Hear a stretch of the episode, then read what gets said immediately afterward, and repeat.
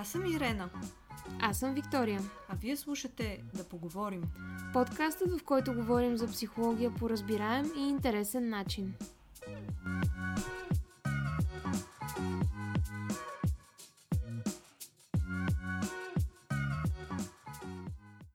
Здравейте! След а, така а, доста дълга пауза се завръщаме бодри и готови да говорим.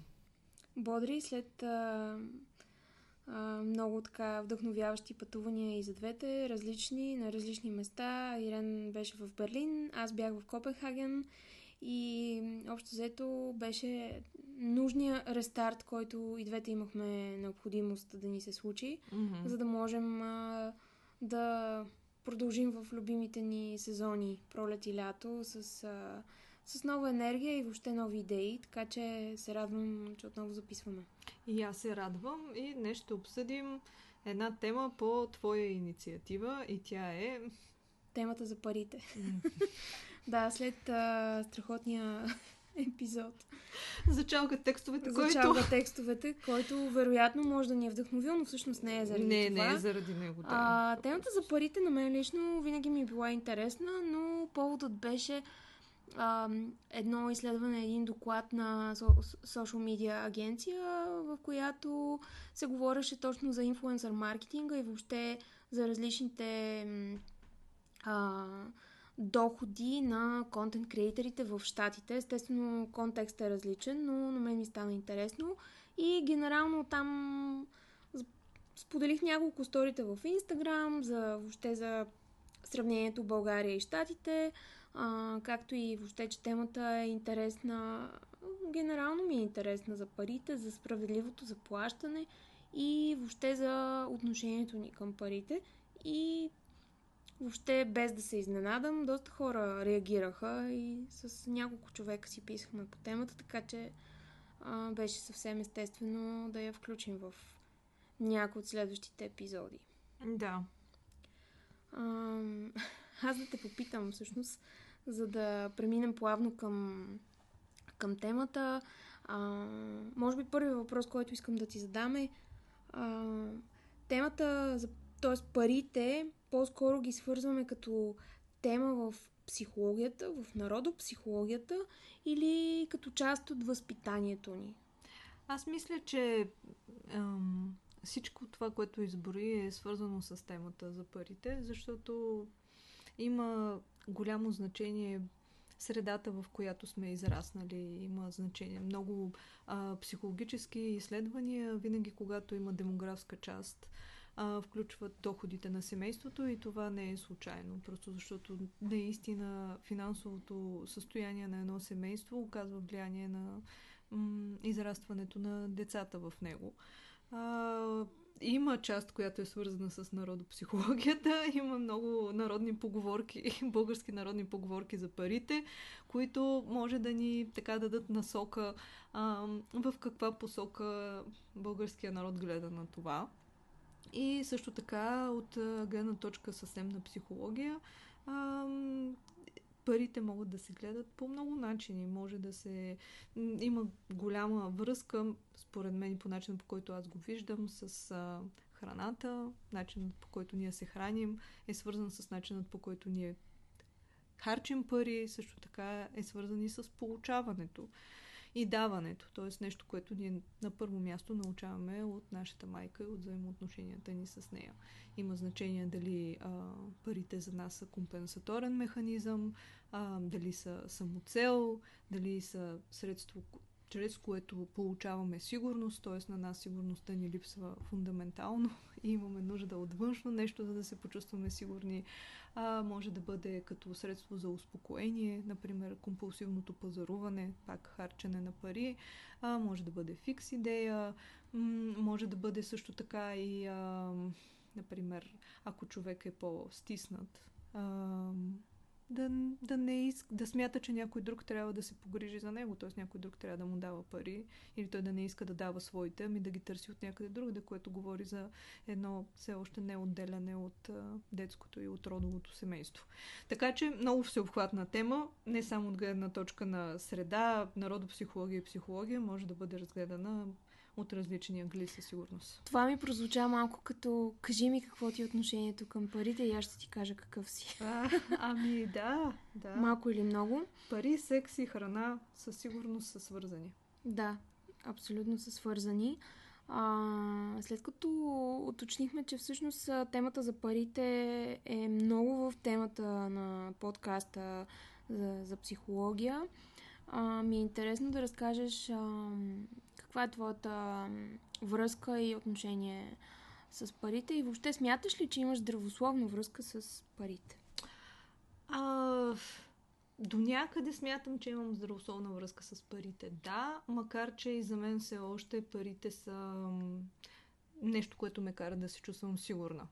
А, аз не съм израснала в а, богато семейство, дори напротив, а, някакси приоритетите са не знам, винаги в моето семейство образованието е било приоритет и съответно аз винаги съм учила или в а, частни предучилищни, или в а, по-елитни училища, в които е имало значително по-заможни деца от по-заможни семейства, за разлика от мен. Но от друга страна а, имаше доста неща в моето детство, които от финансова гледна точка липсваха, не само от а, гледна точка на историческия момент, в който съм израснала. Но аз винаги съм била стимулирана с пари. Тоест, още си спомням договора с дядо ми, който подписах а, в а, първи клас в който той се подписва, че ще ми дава един лев за всяка изкарана шестица и този човек. След това съжаляваше много за това, че си е дал подписа. Имаше и свидетел. А, и той си фалира в един момент. Нали? Опита си да ми казва, ми айде да е за края на годината и така нататък. Но аз си казвах... Може би не е да. имал достатъчно вяра в тебе. Не а, не, той или... имаше вяра, затова направи и договора, но не е очаквал, че Чак толкова, толкова, толкова много ще ме изпитват. И да, така че а, от една страна аз съм получавала мотивация финансова още от ранна възраст, от друга страна съм била финансово а, независима също от много ранна възраст. Тоест аз си имах пари, които си бяха мои и а, дали още от дете съответно, но първата ми работа аз започнах на 16 години а, за скромната сума от а, 4, не, 40 лева на седмица ли бяха... Абе, нещо такова. Не, не бяха 4, ми 40 лева на седмица. Работех в една галерия. И, и всъщност тези пари да стигаха за някакви неща, за които да не искам пари от майка ми. Аз, джобни. Да, ами джобни, да. Но като цяло, да, от тогава нататък съм била сравнително финансово независима и всъщност някак си съм имала някаква идея още от тогава за стандарт на живот, който аз искам да имам и който съм била наясно, че нали, не е могло в унези времена някой друг да ми осигури. И, а, и така, а, още нещо ще да кажа в тая връзка с парите и с финансовото ми е, положение тогава. Може би във връзка с въпроса ми дали имаш здравословна ага. връзка с парите. Да. В момента. Сега, щях да кажа нещо друго. М- понеже дълго време не съм имала и съответно точно в периода между 5 и 7 клас, когато момичетата много държат на външния си вид и формират своята индивидуалност и нали, има значение кой с какви дрехи е и така нататък. А, аз тогава не съм имала изобилие от дрехи, аутфити и така. Доста неприятен период за мен и в един момент, в който аз имах а, така доста стабилно, бих казала, финансово положение, аз много започнах да компенсирам с това. И просто исках да си наваксам с а, всичките неща, които не съм имала. Просто шестокласничката в мен избухна. Ам, Представя си. Ирен в 6 класа. Абсолютно, да, да, да. А, имаше период, в който аз а, много така държах ам, не, където ходя, примерно, или в Берлин тогава, където съм ходила повече, или някъде другаде, аз задължително да си купя дрехи, които, да кажем, в момента не са...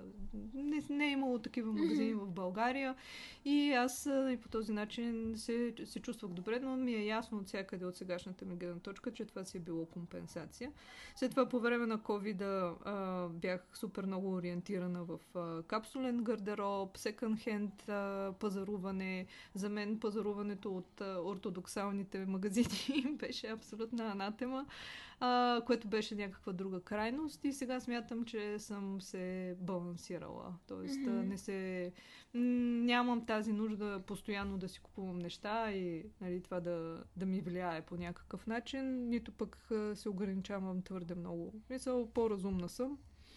И сегашното ми отношение към парите и връзката ми с парите, казвам, че е сравнително здравословна. Сравнително, защото според мен има още какво да се работи, просто защото ам, нали, професията, в която съм си избрала да практикувам, не е професия на месечна заплата, съответно има много повече разходи, самоосигуряване и така нататък. И съответно доходите всеки месец не са фиксирани, т.е. те варират, което може да създаде една такава несигурност в човек, ако не е съвсем а, наясно и сигурен за това, че нали, точно това нещо, което прави, е нещо, което иска да прави. Това не е ситуацията при мен. Но въпреки всичко, от гледна точка на пари и сигурност, смятам, че още има какво да, да работя. Със сигурност доста хора имаме какво да работиме от гледна точка на пари. А, докато разказваше за твоята а, предистория с а, парите, аз мога да разкажа и за моята, че всъщност доста сходна история имаме. Mm. В някаква степен аз не съм а, израснала в а, богато семейство, даже напротив, а, имали сме периоди, в които наистина сме нямали пари, имали сме и периоди, в които сме имали, да кажем, малко повече, но не е нещо вау, съответно. Но пък а, е имало моменти, в които са идвали хора на вратата да си търсят парите, нали? А, нищо, нищо срамно, нещата от живота. А, генерално, м- интересното при мен е, че аз съм възпитана едновременно от майка ми и от баща ми, едновременно от баба ми и от дядо ми, което са двете, двата полюса на тема пари. Защото майка ми и баща ми, съответно, а, млади, млади родители, без особено финансова култура, са взимали а, м- решения, които аз да кажем в момента не... финансови решения, които аз да кажем в момента не бих взела. А, в същото време баба ми и дядо ми, нали, класическите баба и дядо, които си спестяват пари, винаги имат пари, винаги имат нещо сладичко, бомбони, винаги имат бейлис в шкафа. И... Охо, как сте баба и дядо? Моите е... нямаха бейлис. Все пак бяха възпитани от а, леля ми. А, да, мисълта ми е, че а, общо взето съм видяла и от едното и от другото. А, и някакси а, това ми е повлияло в положителна посока, а, да. според мен. А, това, което ти каза, че си била финансово стимулирана, аз по същия начин съм била финансово стимулирана. А, съответно да свърша нещо, за да получа примерно 10 лева джобни за капитализъм за седмицата и така нататък. Нали, нормалните неща. А, нищо ново. Аз също първата ми работа беше в 8 клас, на 14 години, 15. Uh, с uh, най-добрата ми приятелка с Вики и тя, uh, и тя Вики като мен. Uh, баща ми ни беше намерил работа в uh, една печатница, която правеше, тя беше такава офсетова печатница и правеше кутии за лекарства, а, брошури, каталози и всъщност а, едно лято, цяло лято, лятото на 8 срещу 9 клас, ние пътувахме, тя пътуваше от Левски до Дружба, аз пътувах от Люлин до Дружба един час, понякога и повече, защото лятото ремонтират Цариградско шосе и имам доста неприятни спомени. А, съответно, аз бях решила, че освен, че ще изкарам пари, ще спестя пари, като не си взимам маршрутка, имах директна маршрутка от Люлин до Дружба, а, бях решила, че ще пътувам с а, градския транспорт с 310, с а, най-раздрънкания автобус в София, нали, с карта, месечна карта и така нататък. И един месец, всъщност, ние си работихме всеки ден от сутрин до вечер, лятото. И изгъвахме котии за лекарства и така изкарахме първите си 300 лева. Охо. Да. А, преди това, всъщност, аз в, примерно в седми клас, 6 и 7 клас пък а, продавах мартенички с а, едната ми баба, която продаваше мартенички в, а, а, на пазара в Люлин. И тогава, освен че а, в мен се възпита нали, някакво такова отношение, като трябва да си изработят опред... и трябва да си изработя парите, се възпита и друго нещо, да не ме е срам пред хората. Защото мен ме беше много срам да продавам на пазара, ще ме видят моите съученици, всичките, които ме познават и така нататък, но в крайна сметка а, баба ми ми каза, сега за тия три дни колкото си изкараш, колкото си продадеш, а, твои са си. И аз изкарах доста пари. М- беше във времето, в което наистина бабите на пазарите, които продаваха мартеници, изкарваха пари с ръчна изработка. След това се появиха мартениците от Китай за по 20 стотинки и нещата се промениха. Да. А, но да, тогава изкарах много пари наистина и бях много щастлива и баба ми наистина си ми ги даде. В смисъл беше така много ларш като цяло, но аз си ги изработих в крайна сметка, така че а, и аз съм възпитавана наистина, че в крайна сметка трябва да си изработиш парите. Парите не идват от небето, О, да. не идват незаслужени и не идват а, без някакво усилие преди това, а, за което е много благодарна, защото и до ден днешен а, смятам, че общо взето колкото си изработиш, а, толкова ще спечелиш. Да, да, но човек среща различни трудности по пътя на това да работи. Освен това, мога да спомена, спомена, че а, баща ми два пъти е печелил от тотото. Един път частица, един път петица. О, вау! О, вау! Частица от. Да, като цяло, нали, баща ми си е късмет, късметлия, аз покрай него и аз съм късметлика. Не съм печелила от тотото, но като хубави неща ми се случват. Ам, и а, единия път, а, е, втория или първия път, не помня, вече аз бях малка, а, точно ни бяха ограбили. В Хаджидимите живеехме и ни бяха ограбили апартамента. Беше много неприятно. В смисъл, влизаш си и виждаш, че всичко е разграбено и отворено и въобще усещането е много неприятно. И ни бяха откраднали един малък телевизор Sony, мик, а, микровълновата печка, някакви такива дребни неща, смисъл, като за коя година.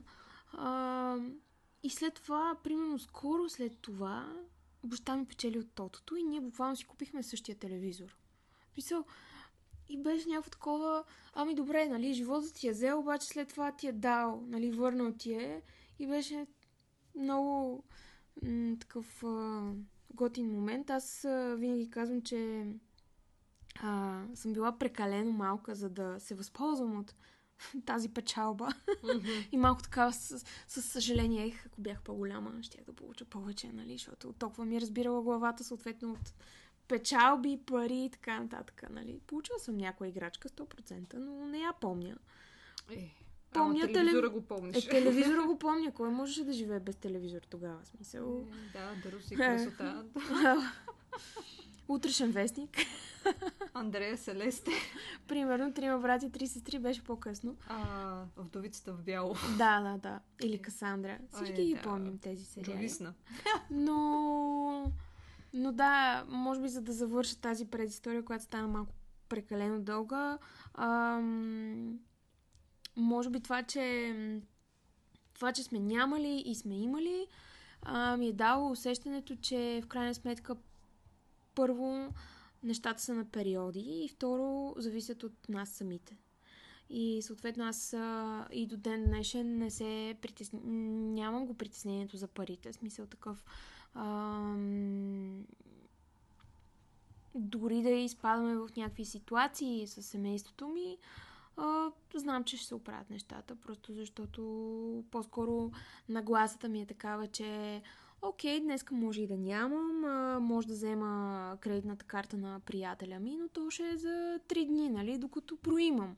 В смисъл, доста съм чил по отношение на пари, защото и аз като теб съм фриленсър, съответно не съм на заплата, не получавам на едно число а, една определена сума, съответно получавам на различни числа различна сума и има периоди, в които трябва да, да се напасвам, така mm-hmm. да се каже, но това не ме притеснява по никакъв начин. Мисъл... Разкажи ми за Имаш ли истории с работодатели, особено в а, ранните етапи на, на твоята кариера и на професионалното ти развитие? Защото имаше един период, много тъмен период, в моите ранни 20 беше, тогава се падна нали, хронологично, в който много често се случваше да, да започнеш работа и някакси и договорите, и условията да са малко сиви и в крайна сметка да работиш и да, да не получаваш парите, за които си работил. Имала ли си такива случаи с работодатели, с а, преговаряне на, на заплата, на условия? Как са стояли нещата при теб? С работодатели не съм имала. С клиенти, да. Което е различно. А, с работодатели като цяло съм извадила късмет, защото м- особено, нали, м- преди 25 работих някакви неща, които бяха на половин работен ден, супер. Първата ми м- работа в а, трудовата ми книжка всъщност е извадена от една агенция за запознанства. И първата ми такава официална работа с трудова книжка беше точно там.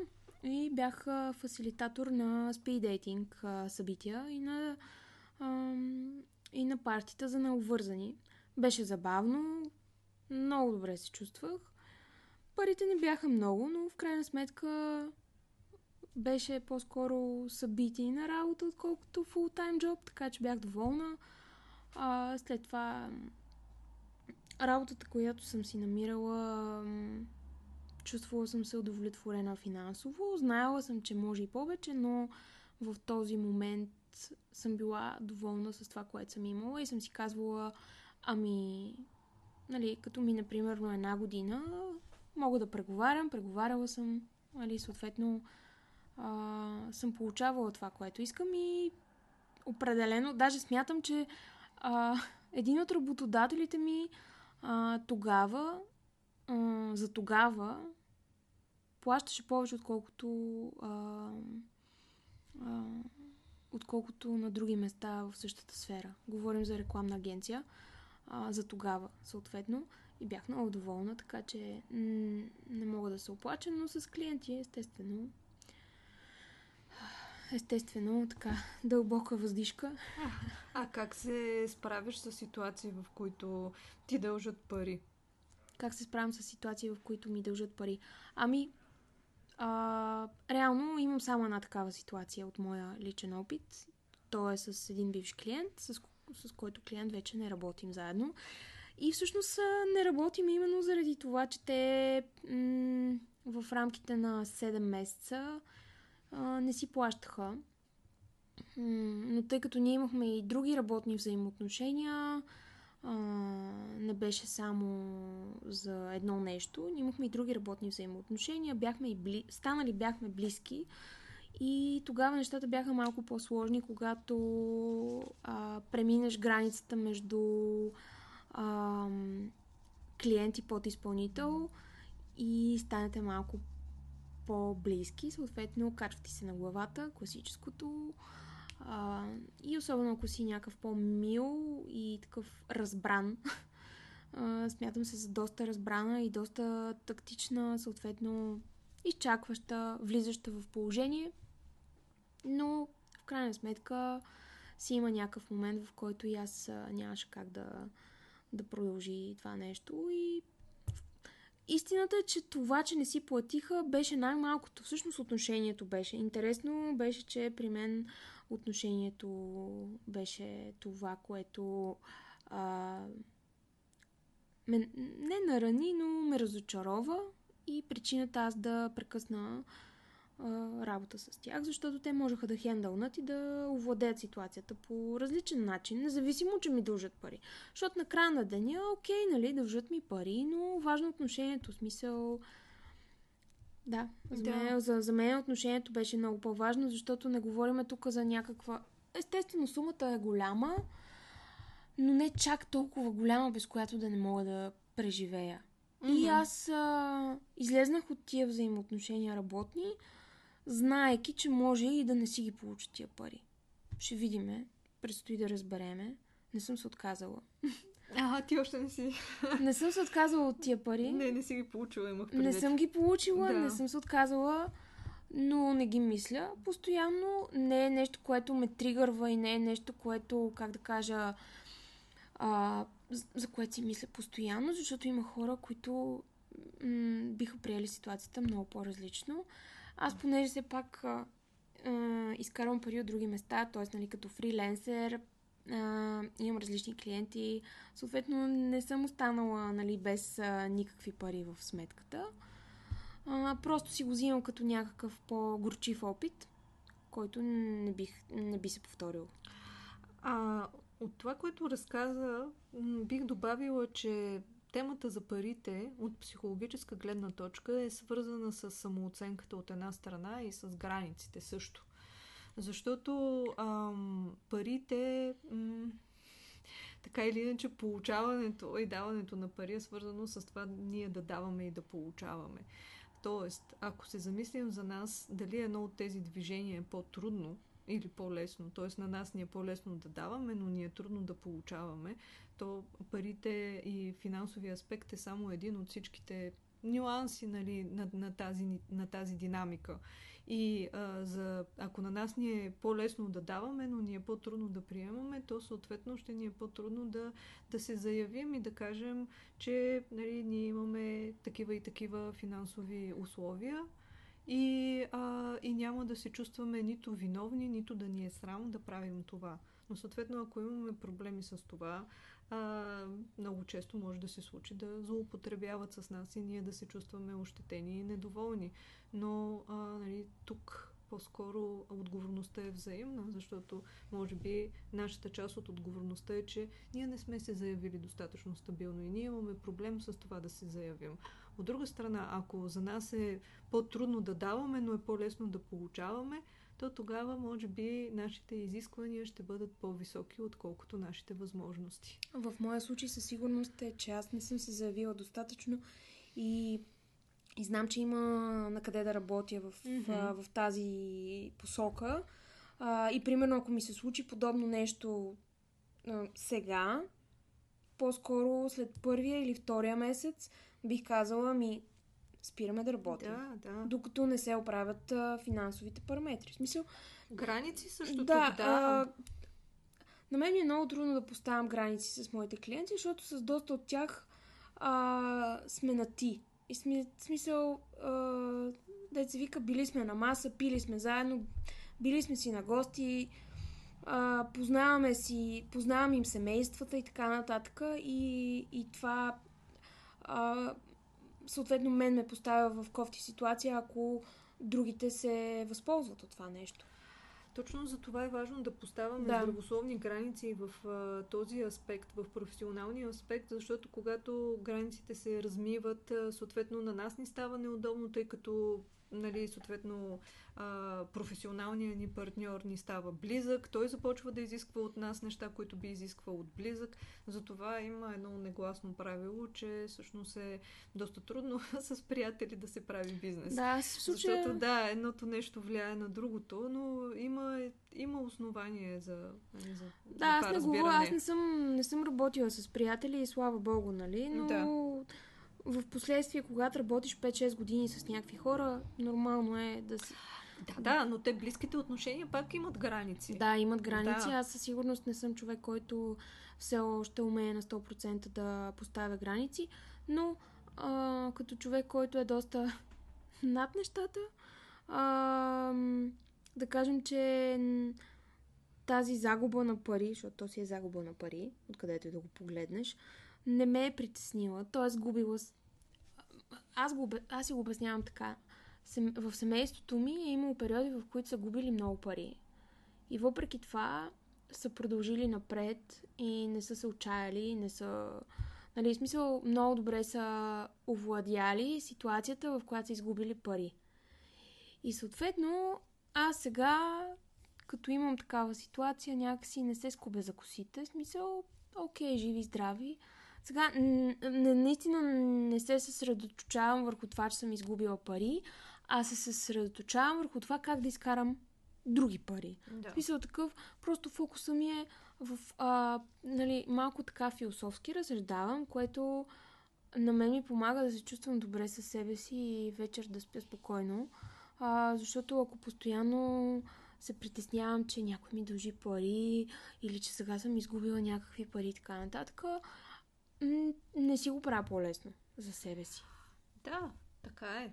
М, просто съм избрала да се фокусирам върху това, което ми носи а, повече положителни емоции, отколкото върху това, което естествено е хубаво, нали, да, да разсъждаваш върху ситуацията, за да можеш да надградиш и следващия път да не повториш грешката си, защото за мен това си е моя грешка, смисъл.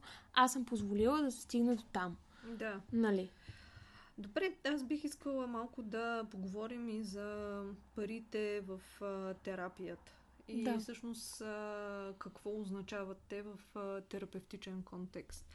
А, много терапевти, ам, с които аз съм говорила, изпитват неудобство да, да говорят за това, но аз мисля, че това е важно. А, и, Според мен да. всички са така. Не само терапевти. Не, защото в терапията е малко по-особено. И то е свързано с а, отмяната на часове. Мгм. Отмяната на часове в последният момент и всъщност а, когато... М- защо се случва това? И от една страна на всеки се случва, от друга страна клиентът може да има съпротиви към собствения си терапевтичен процес и нали, в последният момент да реши, че няма да дойде на терапия. Много честа практика, особено в Штатите, където а, и в Западна Европа, където терапията е много по-регулирана професия, отколкото в България. А, когато човек започва терапевтичен процес, просто се съгласява, че а, ще заплаща за всичките си сесии, независимо дали присъства на тях или не. Което е един ангажимент двустранен, както терапевтът отделя от своето време конкретно за този човек в този ден и в този час, така и а, клиентът от една страна поема отговорност за себе си, така и за времето на терапевта. А, в България това не се спазва много често. А, въпрос също е на самооценка и на граници, но а, да кажем, че в повечето случаи правилото е, че ако сесията се отмени нали, за без предупреждение за 20, в а, по-рано от 24 часа, е също нужно да се заплати. И а, бих искала да обясня защо това нещо е така, тъй като ако нали, хората не са надълбоко запознати, може би ще си кажат, ами защо трябва да плащам, като аз няма да хода. Именно защото а, е въпрос на отговорност към собствения процес и към а, времето на терапевта. От друга страна, парите в терапията се гледат като символ, т.е. символ на това, че клиентът е отговорен за себе си и за собствената си промяна и съответно инвестира в нея. И а, парите по-скоро са материалният аспект на това. Т.е. парите са свързани с отговорност. Защото на първо място клиентът отива на терапия не заради терапевта, а за себе си. И ако реши да саботира процеса, той по-скоро саботира собствения си процес и себе си, отколкото терапевта. Но от друга страна, нали, терапевта м- също е човек, който има а, финансова динамика, има разходи и съответно да, е нужно да се а, вземе предвид и този аспект. Мога, мога да добавя че най-малкото ти, ако отмениш час, 5 часа или дори 9 часа по-рано, а, този терапевт остава с един свободен час, който свободен час много трудно ще запълни в последния момент. Няма как да го запълни. Аз даже. давам пример, нали, с... Сега съжалявам, че ще дам такъв а, а, пример с моята маникюристка. Но наистина и тя е въвела такова нещо. Не знам дали го спазва, защото аз си ходя на часовете редовно. Но ако отмениш а, за по-малко 24 часа часа си, трябва да си платиш. Следващия път, когато отидеш. Ако отидеш, съответно.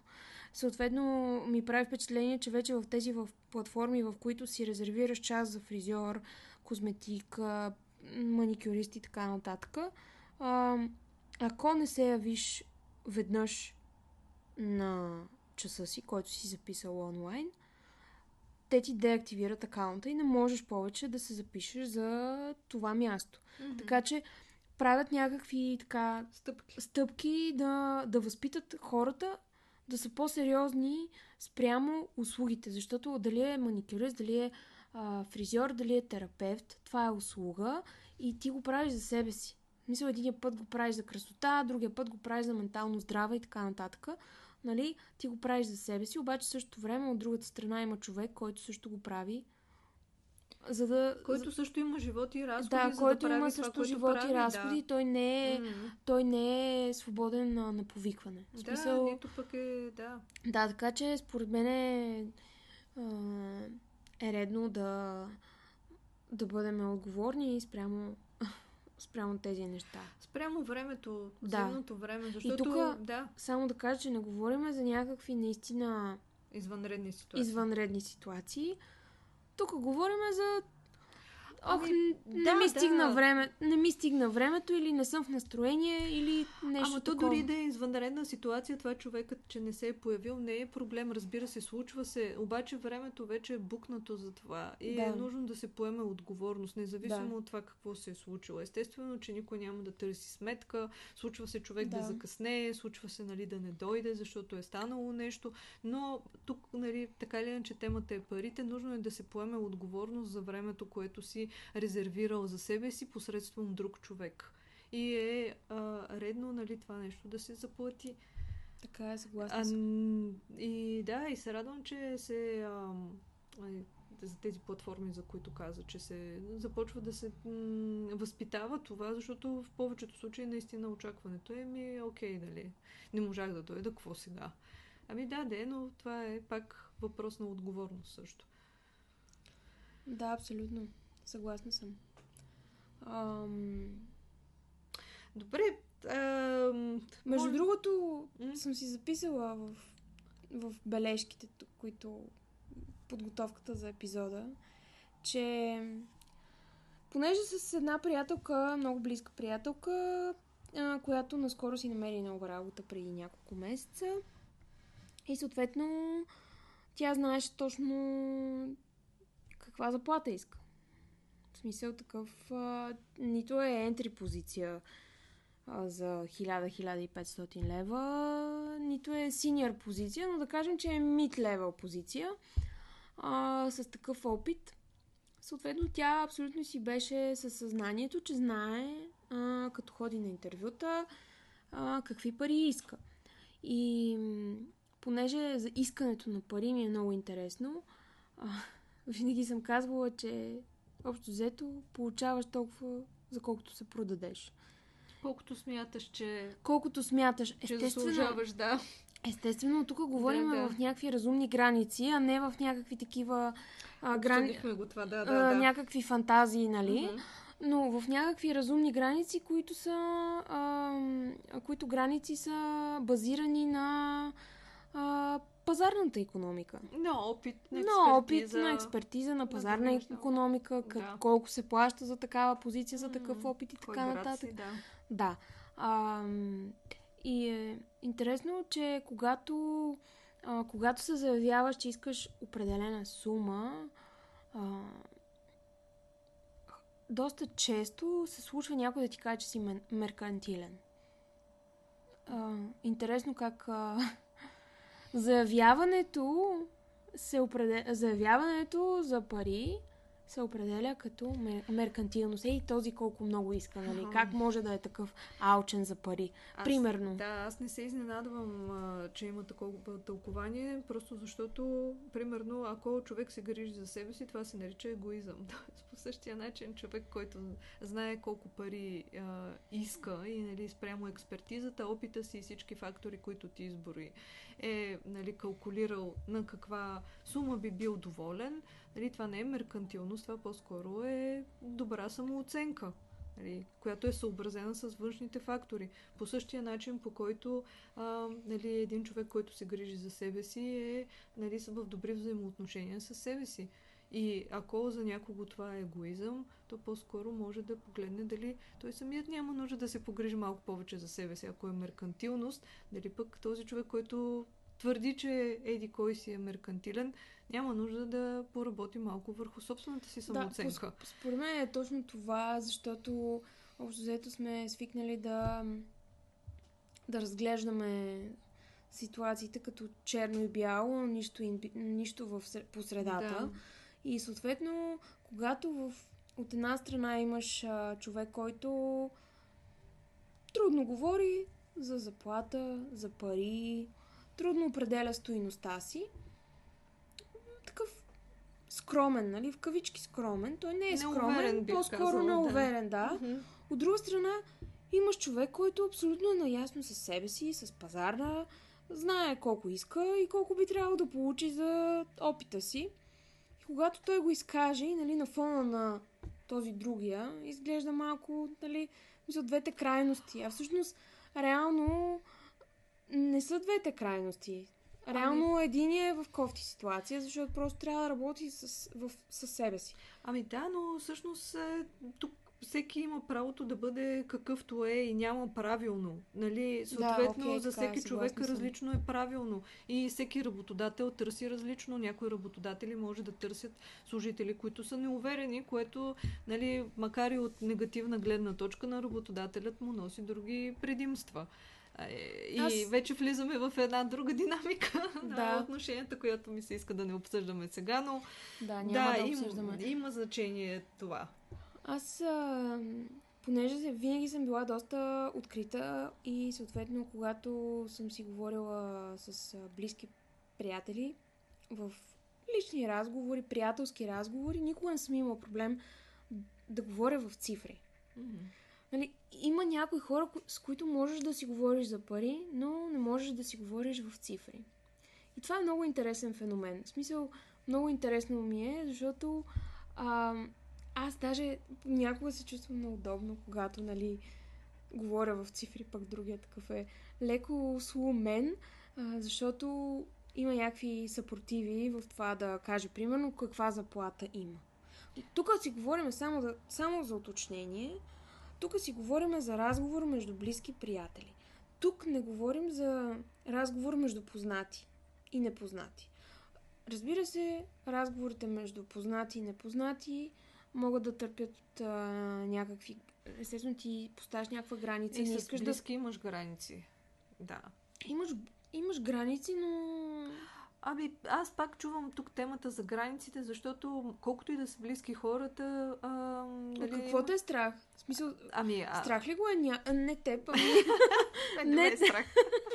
Но да не. кажем, че аз също не се чувствам комфортно, ако някой ме пита този месец колко пари направи. Еми, няма да ти кажа колко пари съм направила, защото това си е лично мое нещо и аз не се чувствам mm-hmm. комфортно да го, да го казвам. Ако за друг е комфортно, ми супер, нека го казва, но, но тук пак е за всеки границите са, са различни. И има хора, които биха искали да парадират с доходите си. Има хора, които са суеверни и не искат да си казват доходите, защото според тях, нали, ако кажат, че този месец са направили хикс пари, нали, това ще е лош късмет и другия месец, заради това, че са го споделили, няма. Има и такива хора. Има и хора, които, примерно аз падам от тази група, а, много а, има определени теми, които държа за себе си, не ги обсъждам и, и, и това е едно от тях. Mm-hmm. So, конкретно да, да казвам в цифри, в повече за, за някой за някои неща не се чувствам комфортно да, да правя. По-скоро зависи, нали, с кого обсъждаш, според да. мен и зависи от контекста на разговора, зависи, защото да. аз не ти говоря тук някой да седне и да те пита в прав текст колко пари изкарваш.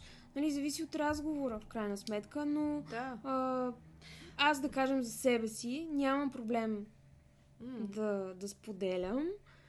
А, когато видя, че от срещната страна също споделя. Тоест, а, при мен е реципрочно. Тоест, ако видя, че другата страна е отворена да си говорим на тази тема, абсолютно нямам никакъв проблем да споделям. Да, да, за теб това е окей, но просто има да. хора, за които не би било и това е редно да се уважи. Нали? Да, да, да, да, уважавам го, да. абсолютно mm-hmm. го уважавам и аз по никакъв начин да. не, не, не, не натискам да ми казват. Да, да. Има още един аспект а, за парите и границите, който ми се иска да засегнем и то е с това, че се случва м- някой, който не е в определена сфера на услуги, да определя цената. Тоест, без да, без да. да разбира конкретно от това, да каже, ами всъщност това, което ти правиш, не струва еди колко си, ами струва по-малко. А, тук, само да уточним, да. че тук говорим за непоискан съвет. Когато а, не е поискано, от една страна да, да, да кажеш една услуга или дейност, която друг човек м- изпълнява. И да нали, кажеш, че е много Без скъпо. да разбираш, да кажеш, да. че не е много. това ми е друго, е също нарушаване на граници. Така, и съм. още нещо е да даваш съвети финансови, без да бъде поискан съвет, също е прекрачване на граници. И Аз... е нужно да се отбележи това, защото се случва доста често. Да, на мен също ми се е случвало. А, но да кажем, че с, с годините идва и опита. И съответно съм си казала, че в смисъл знам съответно каква ми е цената за услугите, които предлагам. И ако на някой му е скъпо, окей, да отиде при някой друг. Няма проблем. А, но някой да да ми дава съвети, че трябва да взимам по-малко. Това е много обидно и mm-hmm. много неприятно, честно казано. А, аз преди съм а, имала ситуации, в които съм казвала, ей, много е скъпо това. А, но вече, по-скоро, последно време, а, а, подходът ми е различен. Не казвам, хей, това, ми е много скъпо, това е много скъпо, как може толкова да взимам, и по-скоро казвам, не мога да си го позволя. Защото когато кажеш, че не можеш да си го позволиш, ти не, ти не questionваш а, реално цената на човека срещу тебе, ами просто казваш супер, обаче просто не мога да си го позволя. да, Fair enough. към теб, не към другия. Да, т.е. аз да. го обръщам към мен и казвам, да. че не мога да си го позволя, което е различно от това аз да ти правя сметка на твоята цена Абсолютно. и да те убеждавам ти да вземеш по-ефтино, за да мога аз да си го позволя. Mm-hmm. Нали? Добре, аз мисля да завършим с а, това, че парите са по-скоро следствие, а не цел. И всъщност е важно ние да се наслаждаваме на това, което правим и съответно възнаграждението, материалния аспект от това, което правим, да са също с парите. Тоест, има в една дейност, аз вярвам, че има духовен аспект, има и материален аспект. Mm-hmm. И не смятам, че работата е само за пари човек трябва да се изключи и нали, да работи от 9 до 5 и нали, тогава да е друг човек и да се изключи за дразнители, за неща, които не му харесват, нали, за дейност, която не му харесва. Това всъщност за мен е един мазохизъм.